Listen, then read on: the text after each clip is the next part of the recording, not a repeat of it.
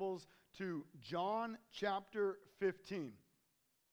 We'll be in John 15 today.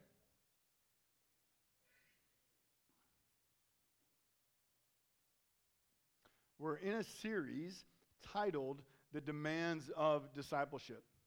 And in this series, we're looking primarily at the Gospels, at Matthew, Mark, Luke, and John. And we're looking at what Jesus says what it means to be a disciple. What are his commands for you and I? What are his demands on discipleship? And so we have a couple purposes behind this series. Number one, as disciples, we want to know what our King has called us to do. We want to live in a way that honors Him and glorifies Him. So we're going through this text as a means of learning and being equipped to live as God has called us to. But number two, if you remember, when we look at the Great Commission in Matthew 28, and Jesus says, Go into all the world, make disciples of all nations, teaching them all that I have commanded you, and to observe. He's called us not just to teach, but help people to actually learn what it is to live like Jesus. And so, uh, we are also in this series, we're listening not only for ourselves, but also for the sake of how we come alongside others and teach them what it means to be a believer, what it means to follow Jesus. And really, that, that's a goal behind every single sermon series. We should always be listening first for ourselves, and second, how do we then equip others? So today we're going to be in John 15. And Jesus, in this text, is moments away from being arrested. He's just, uh, he's been in the upper room. He's washed the disciples' feet. They've taken the Last Supper. They've now left the room. They're heading to uh, the Garden of Gethsemane. So he's moments away from being arrested, and he's giving the disciples his last words before he'll be arrested, before he'll be crucified. He's wanting them to know what is it going to look like for them to live in his absence. And I don't think there's any way we can overemphasize the importance of this text. I mean, in this text, Jesus is going to say, if we understand it, we will have assurance of our salvation, our lives will glorify God, our prayers will be answered, and we will be full of joy.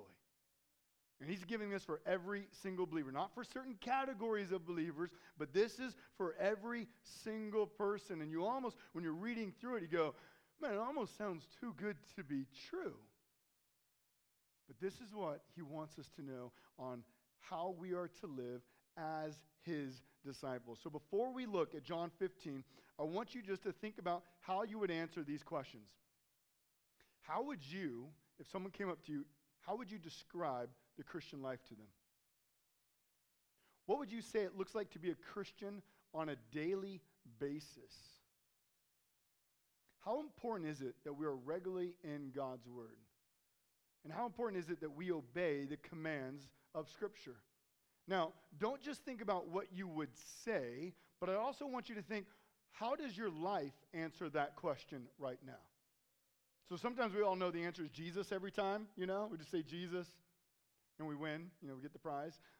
But we also say, how does your life right now answer the question, what does it look like to be a disciple, to be a follower of Jesus Christ? So if you have your Bibles, go ahead and turn to John chapter 15, 1 through 11 is what we're going to read. And I invite you to stand. Here at Timberline, we stand when we read God's word. We do so for exercise? No, not really. Uh, but we do so uh, to remind ourselves that this word is inspired by the Spirit, given to us for the purpose of equipping us, of training us for righteousness, that you and I, that we would be equipped for everything that God calls us to do. Do you know that? Through this word, you are equipped to do everything that God has called you to do. So let's now read verses 1 through 11. This is Jesus speaking. He says, I am the true vine, and my Father is the vine dresser. Every branch in me that does not bear fruit, he takes away, and every branch that does bear fruit, he prunes, that it may bear more fruit. Already you are clean because of the word that I have spoken to you. Abide in me, and I in you, as the branch cannot bear fruit by itself unless it abides in the vine. Neither can you unless you abide in me. I am the vine You are the branches. Whoever abides in me and I in him, he it is that bears much fruit. For apart from me, you can do nothing. If anyone does not abide in me, he is thrown away like a branch and withers, and the branches are gathered, thrown into the fire, and burned. If you abide in me and my words abide in you, ask whatever you wish, and it will be done for you.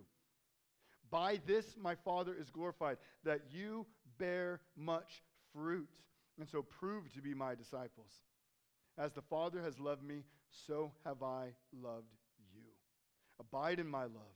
If you keep my commandments, you will abide in my love, just as I have kept my Father's commandments and abide in his love. These things I have spoken to you, that my joy may be in you, and that your joy may be full. Let's read, let's pray. Our Father,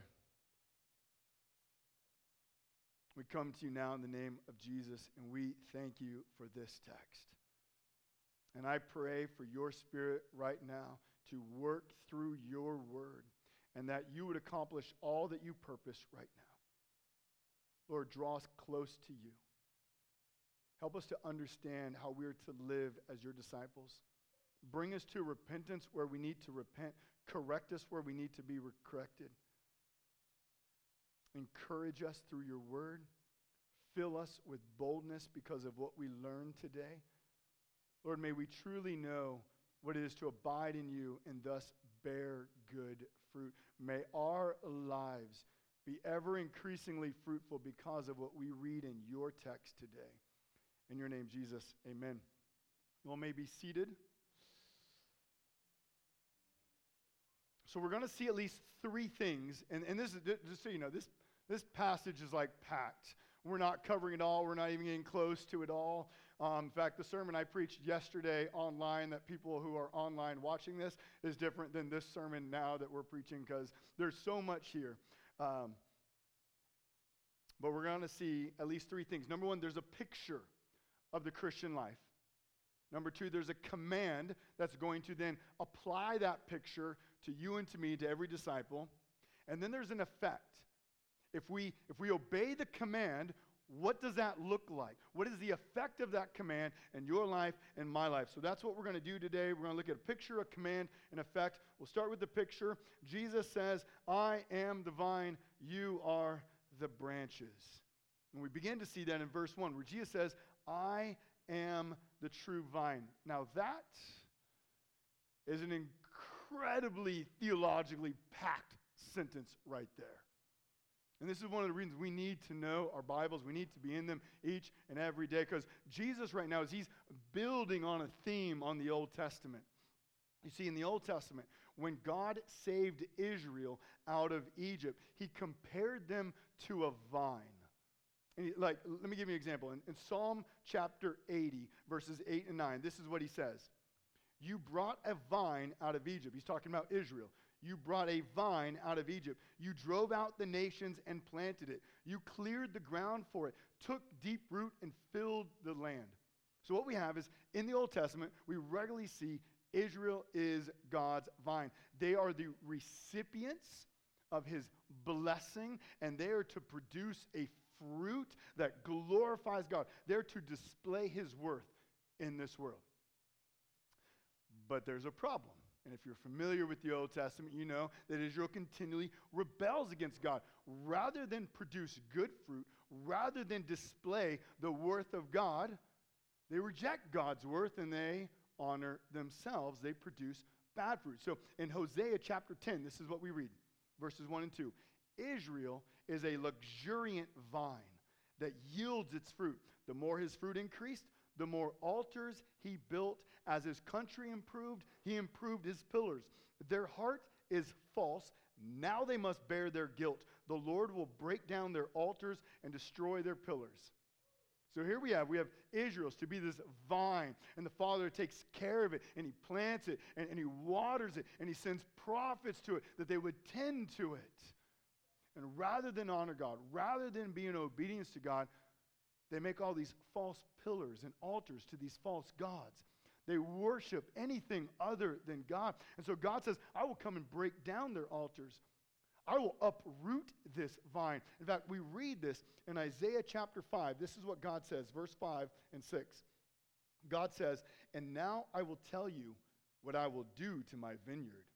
I will remove its hedge and it shall be devoured. I will break down its wall, and it shall be trampled down. I will make it a waste. It shall not be pruned or hoed, and briars and thorns shall, shall grow up. I will also command the clouds that they rain no rain upon it. So rather now than experiencing the blessings of God because they have broken covenant with God, because they have disobeyed God, they're now going to experience the curses of God's covenant. And so experience his judgment upon them. And in 722 BC, the northern kingdom is going to be defeated by Assyria and they're going to go into exile. And in 586 BC, the southern kingdom is going to be defeated by Babylon and be taken into exile. So all of God's people are now displaced out of the land that God has given them, and they're in different lands because they have rejected their God. And so to come back now to John 15, Israel in the Old Testament was to be the vineyard of God, to display the worth of God. But they didn't do that. They continually failed. And so now God then sends Jesus, that Jesus would be the true vine. And so Jesus now comes to fulfill the role that Israel was not able to fulfill.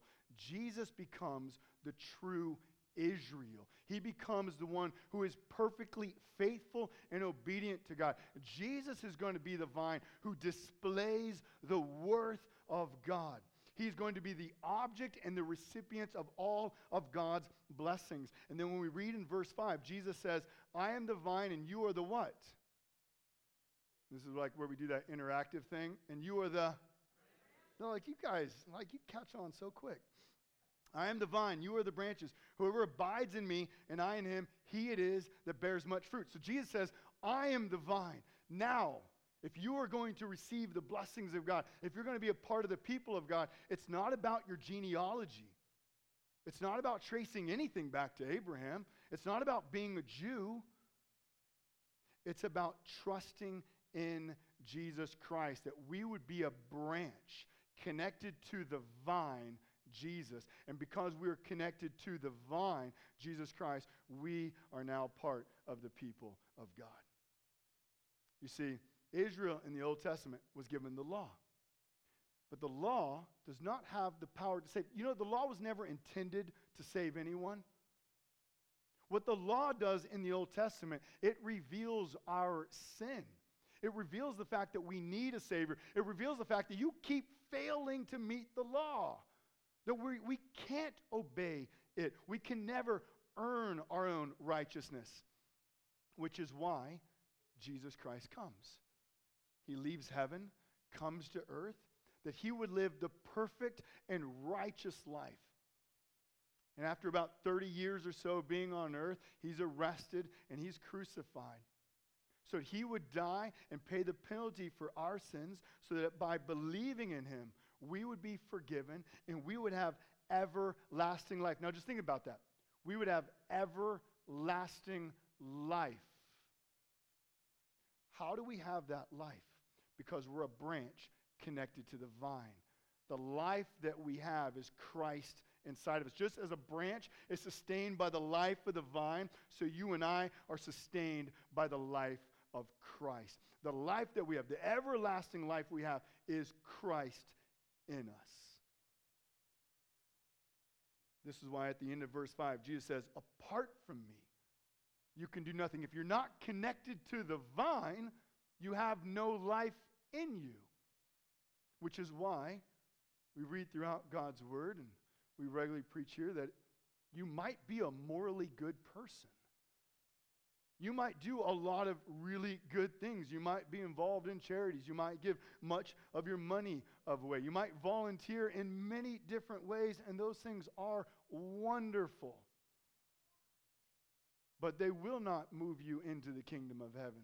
You will never earn your righteousness before God because if you're not connected to the vine, if you're not believing in Jesus, then you have no life in you. And the result of any branch not connected to the vine is what? It will wither and it will die and it will eventually be thrown into the fire, which we'll see later in our text. In fact, in my, in my backyard, uh, we have all these rhododendrons in our backyard. And, and we like the rhododendrons. I mean, you can't really kill them, and so that's really our kind of plant. Um, it really is. Uh, and so this last summer, one of them, well, some of them had all kind of grown really big, but one of them was definitely much bigger than the other ones. And so, uh, so I got my, my clippers and I got a reciprocating saw and I took off every single branch on it. I brought it from 10 feet tall to this big. There was not one single green leaf on it when I was done. Surrounded by me was, was branches. Now, some of these branches, I mean, they had massive amount of leaves, of, of fruit on them. But I just want you to think. Now, if I had taken one of these branches that were on the ground, all leafy and beautiful, and I have a ton of duct tape at my house. I don't really know why. My parents in law buy me duct tape every birthday and every Christmas, and somehow I just obtain a lot of duct tape. So let's say I take my duct tape and I just start wrapping one of these branches back onto the rhododendron. What's that going to do? Is that going to work? Is that, rhod- is that branch now that's taped back on to the rhododendron going to continue to grow? Is it going to continue to produce fruit? No. It's not connected to the vine, it's not connected to the life of the plant. And so here, Jesus is saying, He's giving us a picture of this vine and branches of what it looks like to be a Christian. And there's at least two things that we learn here. At least two. Number one, we're connected to Jesus just as a branch is connected to a vine. He wants us to see that. Number two, we depend upon Jesus as a branch depends upon the life of the vine.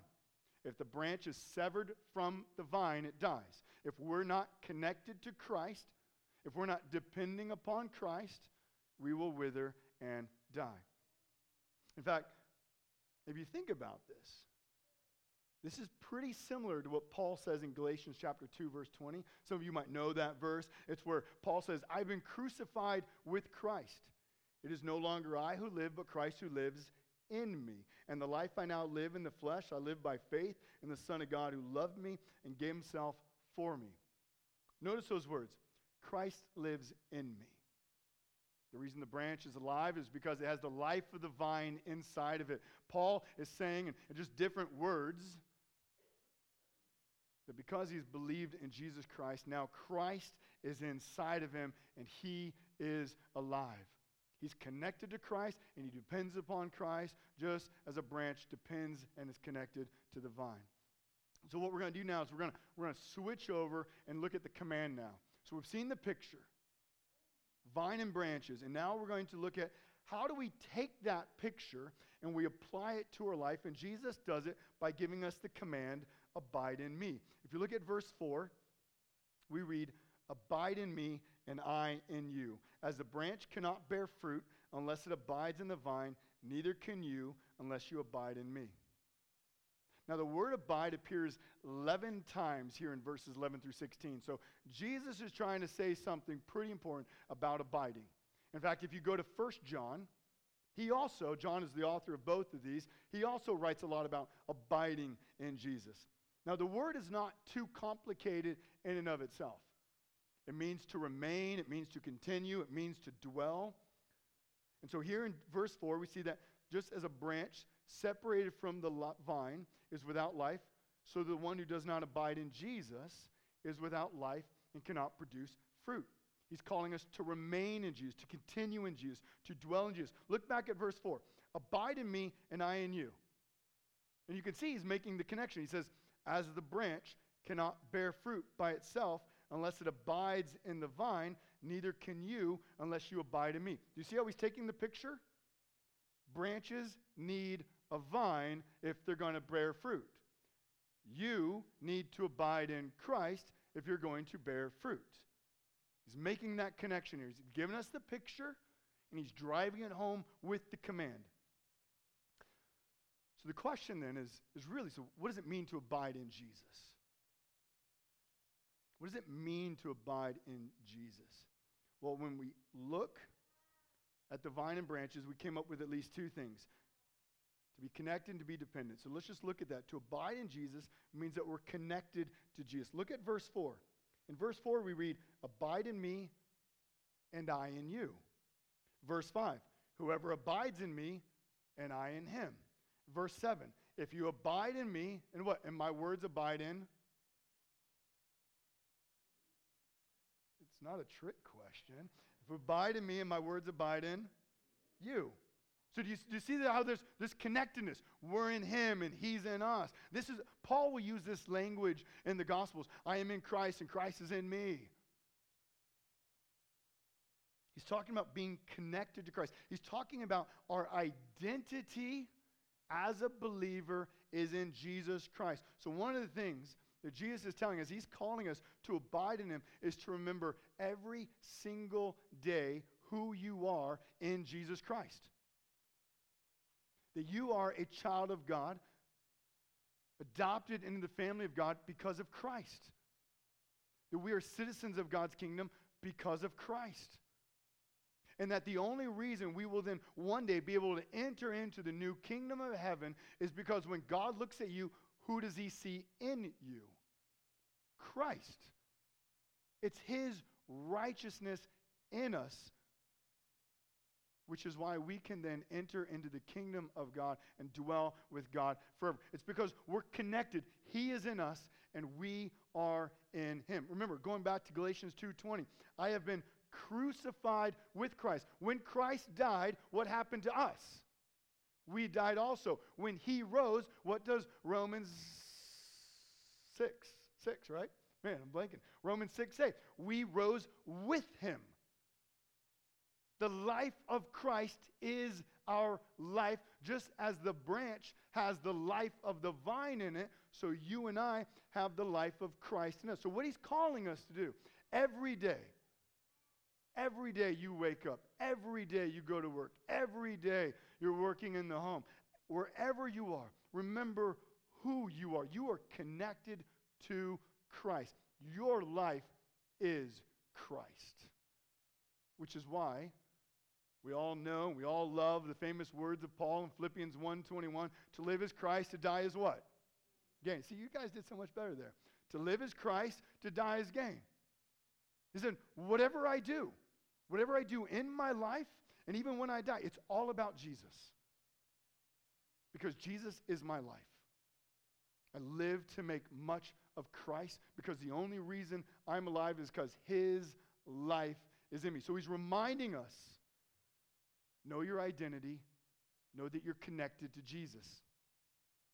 So that was the first thing we saw. But we also see to abide in Jesus means we are dependent upon Jesus. Just as a branch is continually dependent upon the vine, so we are dependent upon Jesus. Now, this is a little different. So we're in Christ and Christ is in us, but Christ isn't dependent upon us, is he? Like Jesus doesn't stop being Jesus if we're not in him. No, he's eternal. He's perfect in every way. But the only way you and I have life is by being in Christ and being dependent upon Him every single day. Jesus is telling us that Christianity is not simply some event that happens at one point in our life, but he's talking about this is a total life transformation. Now, many people, and, and you've probably been tempted or you know people who have thought like this, have minimized salvation in the Christian life to a decision that they made many, many, many years ago. You've probably heard someone say something like this I know that I'm a Christian because I believed in Jesus 20 years ago, 30 years ago, 40 years ago, 50 years ago. Have you heard that? Yes, you've heard that. Yeah, see, we've got a hand raised. See, there's a little activity. So we know that that's what people have said. You have probably have said that. Maybe I've even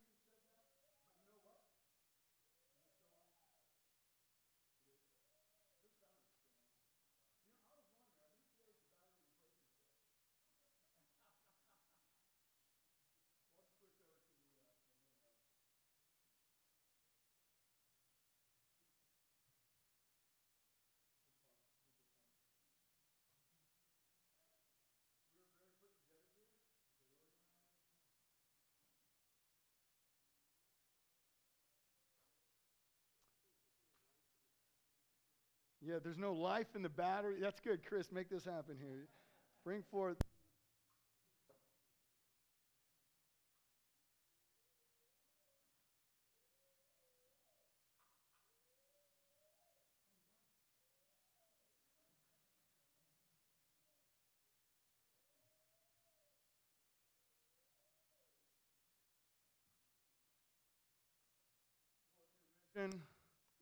All right, we're back. Um, I have no idea where I am.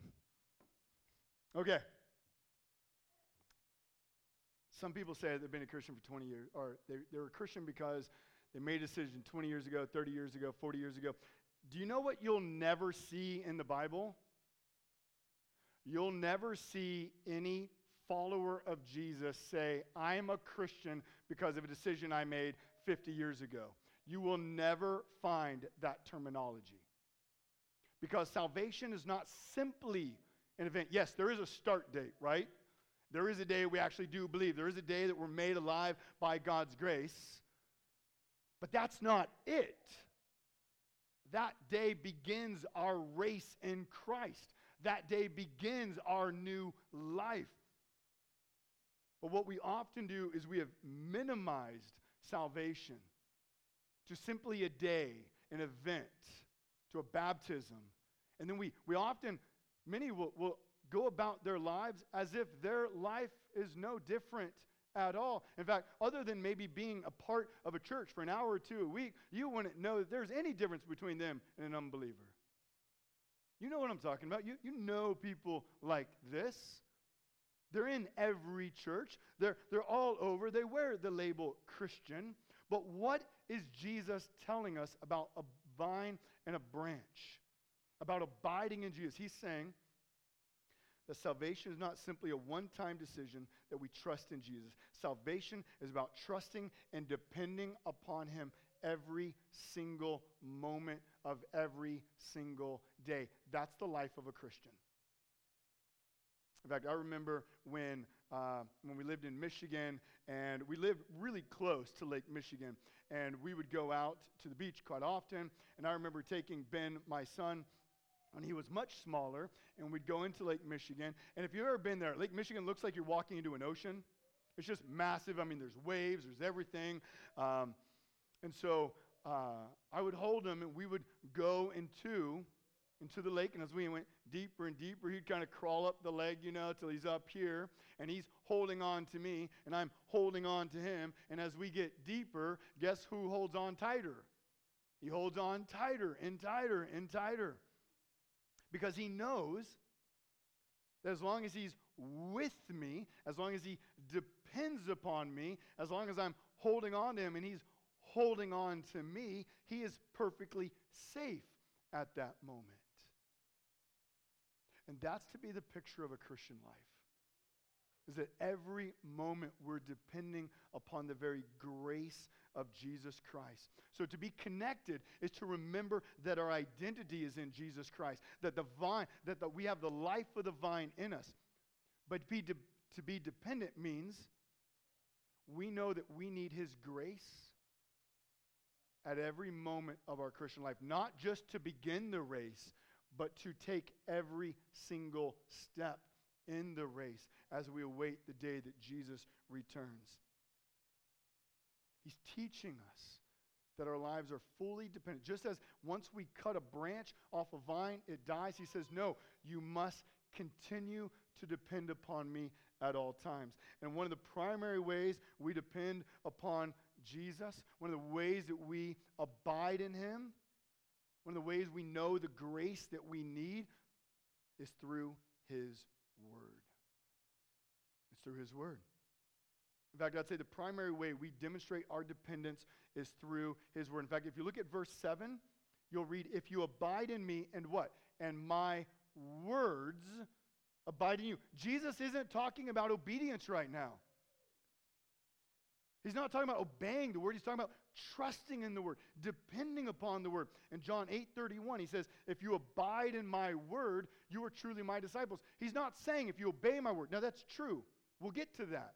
But he's saying if you abide, if you believe, if you trust, if you depend upon the truth of my word. Or as Jesus says in the Beatitudes, if you hunger and thirst for righteousness, by hungering for his word, we're demonstrating our obedience. I would say one of the greatest tragedies, tragedies, if not the greatest tragedy in the church today, is the illiteracy of the church.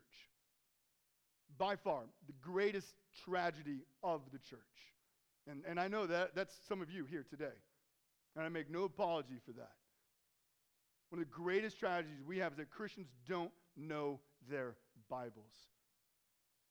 And we think that we don't need to know them.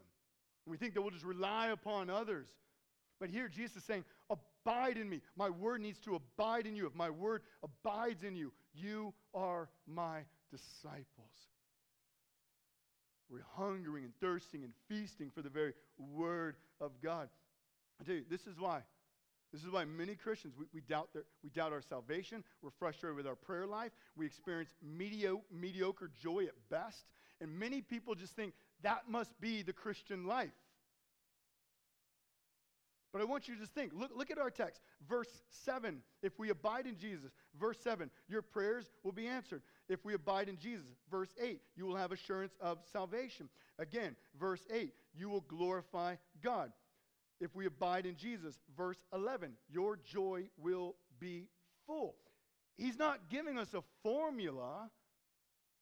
He's not giving us a 10 step method. He's telling us look, branches are connected to the vine, they depend upon the vine.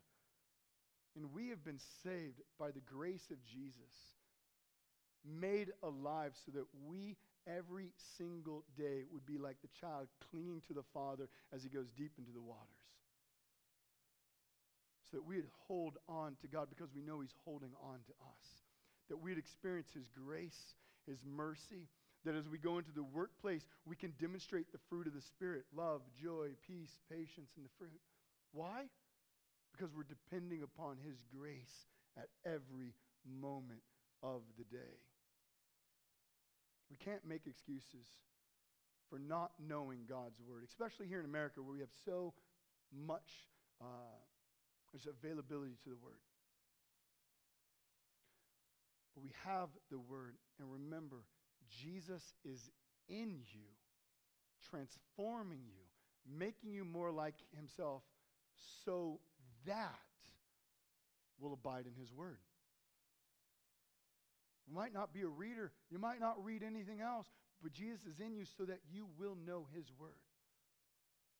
And the more we abide, the more we will hunger and thirst for his word the more we'll experience His joy, the more God will be glorified through our lives, the more our prayers will be answered. Why? Because we're going to understand the mind of Christ. We're going to know how to pray because our prayers are transformed by His Word.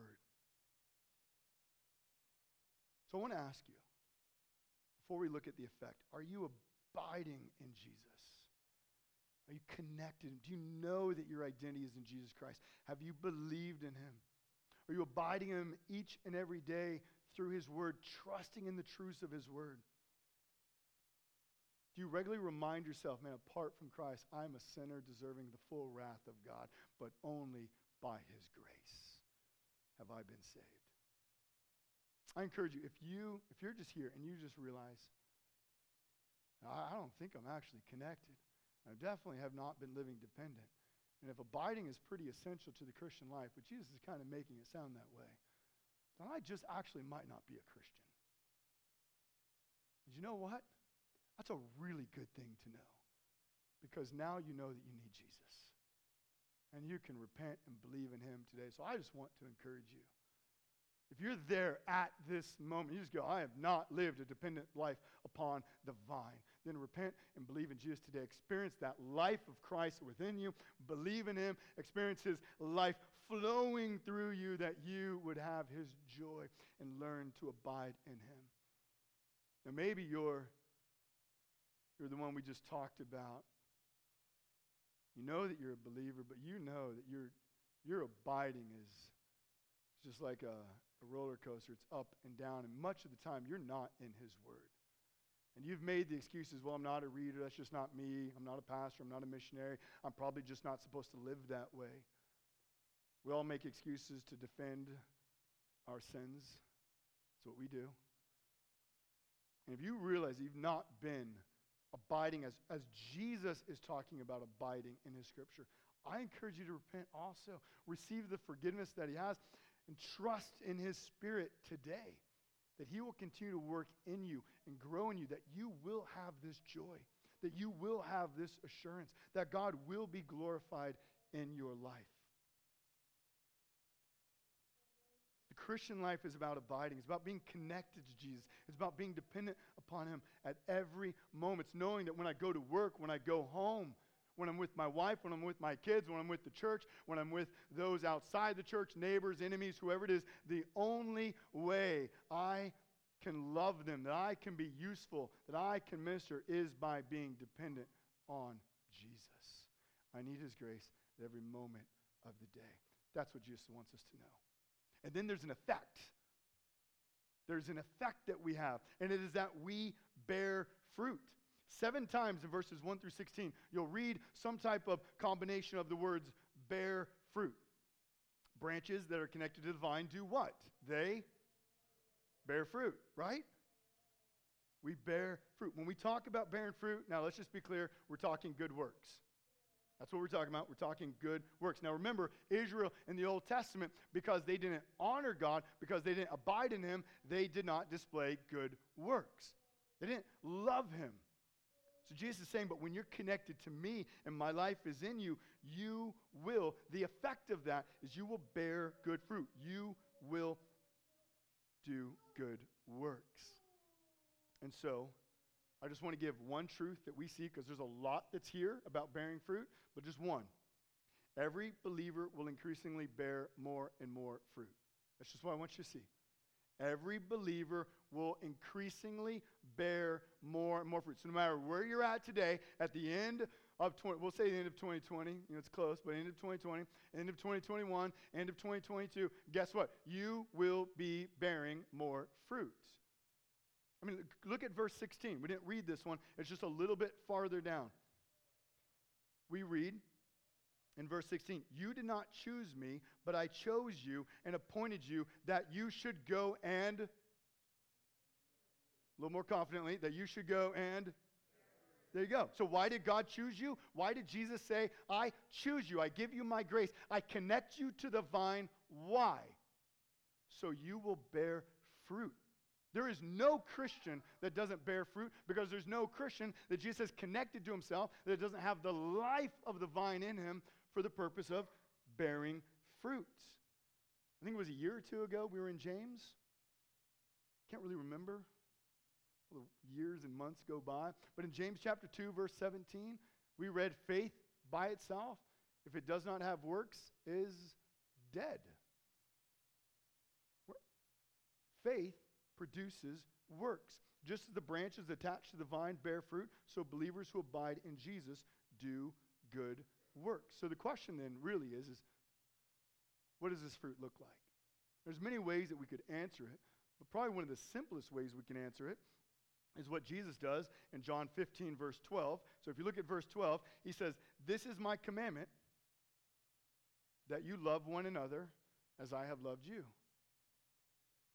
So if we're going to bear fruit, the primary fruit that we display is love. But it's not just any love, because notice, he actually defines what this love will look like. He says, This is my commandment that you love one another as I have loved you. So the love that we bear is defined and shaped by Jesus, which would then make us ask the question well, well how did Jesus love us, right? If our fruit is supposed to look like the love of Jesus, how did Jesus love us? Well, we see he left heaven, came to earth, lived a sacrificial life to the point where he would die on the cross, putting you and my, me, our needs before his own, dying on the cross, three days later, rising again, so that you and I could be saved, could have life, could be adopted, could be forgiven, could be a part of his eternal kingdom. It's a sacrificial love that places the needs of others before ourselves. Jesus in John 13 35, after he washes the disciples' feet, you know what he says? He says, By this, all people will know that you're my disciples. So here's, here's a good one. How are, how are people going to know that we're his disciples? He says, If you have love for one another. Now, surely Jesus here in, in chapter 15 and in 13, he's certainly talking about the love that we have for one another in the church, okay? But we know that he also loves those outside the church. We're to be characterized by love. Hear this the li- your life is the means in which the world will hear and see the love of Jesus. Do you know that? Your life is the means in which God has chosen for the world to see and hear the life of Jesus. I mean, when you look at a vine, what do you see? The fruit of the branches. When you look at Jesus, when the world looks at Jesus, how are they going to see him? Through the fruit of the church, through the fruit of every disciple. It's through you, it's through you, me. God has chosen you. He's chosen me. He's chosen every believer to be the means which his glory will be displayed in this world. And that happens as we love one another. As we put the needs of one another before ourselves, which is why when we come together every week, this is an incredible fellowship that we have. And it truly is a foretaste of the much greater kingdom. Because when we come, we're literally encouraging one another with the love of Christ, building one another, sacrificing for one another, always putting the needs of others before ourselves. We don't do that perfectly, but that's what we're striving to do here within the church. And then we're to do that outside the church also. Last week, Chris, Gorman preached a message, which was supposed to be after this sermon, but you know, we'll just blame Bobby Gaither. Um, so Chris Gorman preached the message. It was an incredible message on love your enemies. And he preached it from Luke 6. And he, he read the verses that says, if you love those who love you, what good is that? If you do good to those who do good to you, what good is that?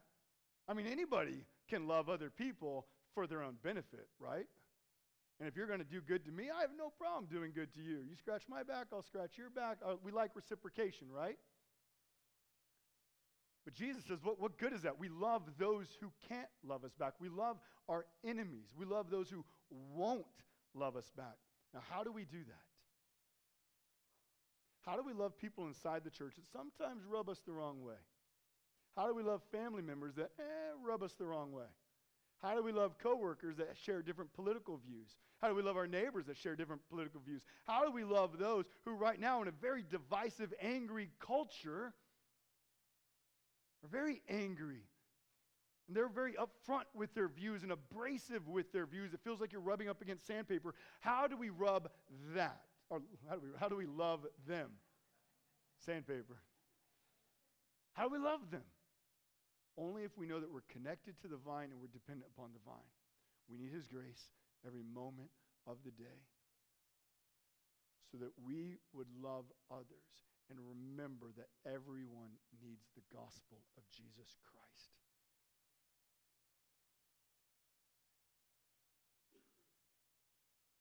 There's more things that we could look at there. Uh, but one last thing, just so you see. In verse 2, Jesus says, Every branch in me that does not bear fruit, he takes away. And every branch that does bear fruit, he prunes, that it may, be, that bear, may bear more fruit. We know that the Father is the vine dresser. He has two roles. He cuts branches that don't bear fruit, throws them into the fire. And number two, for every disciple, for everyone who believes in him, he prunes. So you and I will be more fruitful.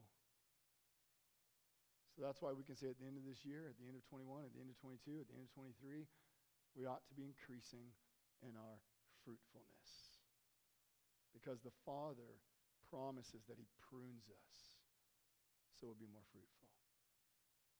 And just real interesting, I mean, fruit, uh, the pruning most likely refers to trials and disciplines, and we could look at that. But in verse 3, Jesus says, Already you are clean because of the word that I have spoken to you. The word clean is the same word for prune in verse 2. And so, if the word is the means in which we are cleansed, and in which we come to faith, then surely by placing this verse right after the verse that says the Father will prune us, will clean us, is to make us realize that the means in which we are pruned is also through the Word. So it's through the Word that we come to faith. It's through the Word that we know we're connected to Jesus. It's through the Word that we know we're dependent upon Jesus. And it's through the Word that we are pruned so we will bear more and more fruit. So I want to encourage you what, what we need from you as a church, what your wife needs, what your husband needs, what your kids need, what your family needs, what, what your neighbors need, what this world needs is a people of God that abide in Jesus. We're hungry for His Word. We devour His Word, trusting in it, knowing the promises of God, so that as we go out, we're going out as those who are connected and dependent upon the vine that we would bear fruit. So that when people see you, when people see me, they're seeing the love of Christ. So when you're engaged, and I, I so encourage you right now to be really engaged with all of your friends in politics. I really encourage you to do that and to blow them away with how you love them and how you talk about them and about people of different political parties right now. Let it be that your language is so different from them. And they go, How do you speak like that? Because the love of Christ. Let them see that you are not first and foremost Republican or Democrat, but you are first and foremost citizen of God's kingdom. And let the gospel be what they see and hear from us. We're called to abide in Christ so that we would bear fruit and the world would see the love of Christ. That's what it is to be a disciple. We're going to pray and uh, we're going to go into communion here. Father, we